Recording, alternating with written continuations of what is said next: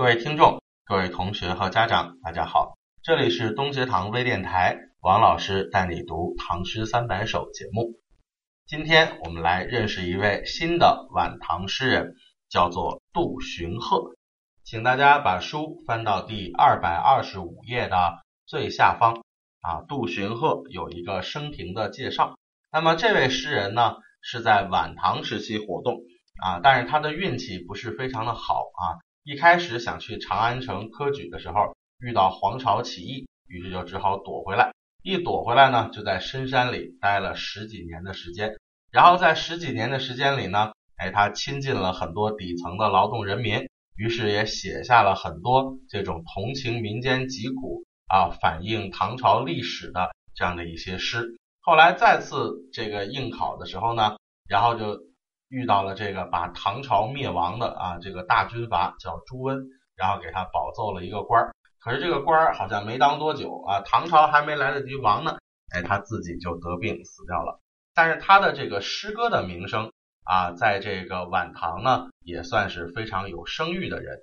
然后甚至到什么程度呢？因为他写的这个诗歌呀，啊，这个名声很大，有人就谣传啊，说这是杜牧的一个私生子啊，说杜荀鹤跟杜牧都姓杜吗？但实际上这个是一个后人捏造的啊，这么一个故事，就是杜荀鹤呢，他出身于一个贫寒家庭，跟杜牧实际上没有什么关系。但是从这个也可以看得出来啊，这个人写诗的水平是不错的。于是要不然没也没人会把他和杜牧给牵扯起来。那么杜荀鹤在咱们这一次啊这个唐诗三百首中间呢，他选择的是一首著名的叫宫怨诗，或者叫宫体诗啊，就是写这个宫女在深宫中间的这种冤屈的啊这种诗歌。当然，杜荀鹤的这首。宫怨诗前面还加了一个春字啊，春宫怨，在春天的深宫中啊，他宫女的怨情。那么这首诗歌咱们要注意，它使用的这个手法叫什么呢？叫代言体啊，就是今天我们说的我为谁谁谁代言啊，那个代言两个字啊，明星代言了一款产品啊，这个代言。什么叫代言体呢？就是借着别人的口吻来说话。啊，代替别人来说话叫代言体。那么这首《春宫怨》，杜荀鹤自己并不是宫女，但是我借助一个深宫中的宫女的口来写出这首诗，这叫代言体。这首诗歌当然实际上也是在表达杜荀鹤本人的一些思想和情感，只不过写的非常的隐晦。那代言体呢，和我们之前说的托物言志一样，只不过那个是用别的物。来表达自己的情感，这个代言体呢是借别人的嘴，用别人的口吻来说话，来暗示自己内心的情感啊，都是一种很曲折的表达意思的方式。那么这首《春宫怨》的内容，我们先来简单的看一下，《春宫怨》早被婵娟误，玉妆临镜慵，承恩不再貌，娇怯若为荣。风暖鸟声碎。日高花影重，年年月溪女，相忆采芙蓉。好，注意这个韵脚的读音啊，日高花影重，因为在这儿是压平声韵，所以我们不能念重啊，日高花影重，这就不对了。那么前面的内容，早被婵娟误啊，我早早的就被自己美丽的容貌给耽误了。这个婵娟啊，注意就是容貌美丽的意思。啊，你看一般的美女都觉得说哇，这个颜值很高啊，一辈子可以靠颜值吃饭了。但是他这儿写的这个美女呢，说因为自己容貌美丽，反而被耽误了。为什么呢？因为容貌美丽就会被选进宫，但是后宫佳丽三千，什么时候轮到你呀？哎，反而就怎么样？因为容貌自己被坑了啊，被拐进了深宫之中，而且做了皇上的女人啊，不管他有没有宠幸过你。你将来想出宫嫁人也不太方便了。然后因为被容貌美丽给耽误了，于是他就欲妆临镜慵，想要化妆，到了镜子面前又犯懒了啊。这个慵就是懒的意思。为什么会犯懒呢？因为被容貌耽误了，所以他连化妆都不想了，对吧？因为容貌美丽带来的是祸事儿，那我为什么还要化妆呢？而且接着三四两句，他又翻出了一层意思，叫承恩不在貌，娇妾若为容。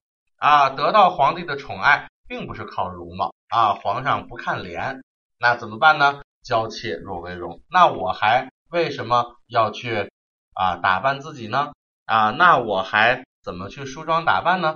啊，这个娇妾若为容啊，这个若为容出自《诗经》啊，就是写自薄之东，手如飞蓬啊，说这个自从你走了，我的脑袋就跟满头乱草一样啊，岂无高木，谁是为容啊？不是不能洗头，但是我打扮给谁看呢？啊，这块也是因为皇上不看脸。啊，那尤其又是容貌美丽，耽误了我，害我被选进宫，那我干嘛还要打扮自己呀？我还怎么样去梳洗打扮呀？啊，我这个做出一副颜值高的样子给谁看呢？所以一二三四这四句就写出了这个宫女在宫中的处境，实际上是不受皇上宠爱的，白长了一张很漂亮的脸，但是一天一天很无聊，连梳妆打扮都不想了。然后五六七八这四句呢，反而转开来写。五六两句是神来之笔啊，前面直接写了这个人的行为和心情，后面就突然转向了景物。别忘了这个题目里还有个春字呢，于是他就去写了春天的景儿，叫风暖鸟声碎，日高花影重。风暖日高啊，就是很暖洋洋的啊，天气很晴朗，然后听见了叽叽喳喳的鸟叫的声音。啊，花儿呢也开得很茂盛，一层一层的，叫日高花影重啊，重重叠叠的开满了花。那这样的两句非常春光明媚的景色，为什么要在这里出现？在这儿，诗人是用了一个手法，叫什么呀？用乐景来反衬人物的哀情啊，以乐写哀。春天是如此的明媚啊，鸟也叫了，花也开了。什么意思呀？万物都是一种生机勃勃的景象，而且我们也知道，叫少女怀春，春天的时候，哎，特别容易动情。可是呢，这个宫女动了半天情，跟谁动啊？皇上也不宠信她，她也找不到自己的心爱的人，怎么办？就这种空虚寂寞的状态和春光明媚的景色形成了鲜明的对比，这就是以乐写哀。外界的明媚和这个欢乐和我人生有没有关系？一点关系也没有，反而更显得我很凄凉了。就好比说情人节的晚上，你去看电影，周围全是一对一对的，就你一个人孤零零的去，其实也挺考验自己的心理承受能力的，对吧？所以大家要体会这种以乐写哀的这种手法的使用。那么最后两句就从春光明媚转向了回忆，叫年年月溪女，相忆采芙蓉。这个地方用了一个西施的典故，因为西施啊本来是在越国的河边洗衣服啊浣纱的，对吧？后来就被接走了，就接去了吴国的宫廷里，当了吴王夫差的妃子。所以王维的《西施咏》里还说：“朝为越溪女，暮作吴宫妃”，对吧？之前我们很早很早之前的节目里讲过。那么这个地方就用这个宫女和西施的典故重合，说这个进宫的姑娘啊。当年曾经也是西边浣纱的女子，当年的那些女伴们、那些闺蜜们，至今每年浣纱的时候，可能还会想起她啊。年年月溪女，相忆采芙蓉。记得当年少女的时候，一起坐着小船划船，一起去采莲蓬、采莲子，那个时候是多么的快乐呀！用当年的这种快乐，用当年的小伙伴对她的回忆。又是对他现状的一种反衬，对吧？所以一二三四句是正写，五六和七八分别从两个角度去反衬了这个春天的宫殿里这一位非常无聊、非常空虚的女子。所以到这儿为止，这首诗的章法是明白了。那所谓代言体是怎么代言的？请大家一定要注意，我们中国古代有句话叫“女为悦己者容”。还有一句呢，叫士为知己者死，所以这两件事情是相通的。屈原他在楚辞中间也有美人香草的手法，他用美人啊对自己情郎的这种怀念啊去写臣子对君主的感情，所以美人的容貌和什么东西连在一起？和文人的才华是连在一起的。啊。那么这首诗里写皇上不看重容貌，所以这个美女就没办法得到宠幸。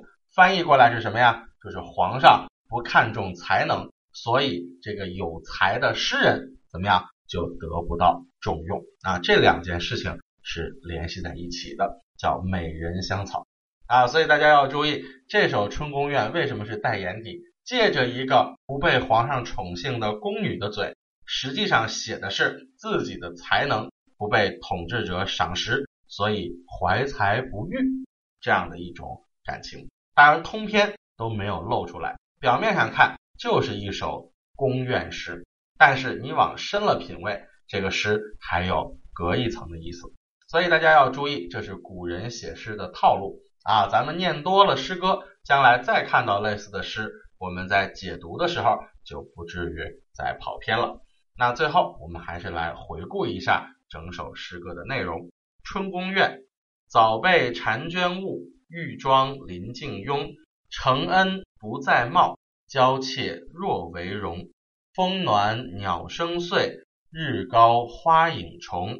年年月溪女，相忆采芙蓉。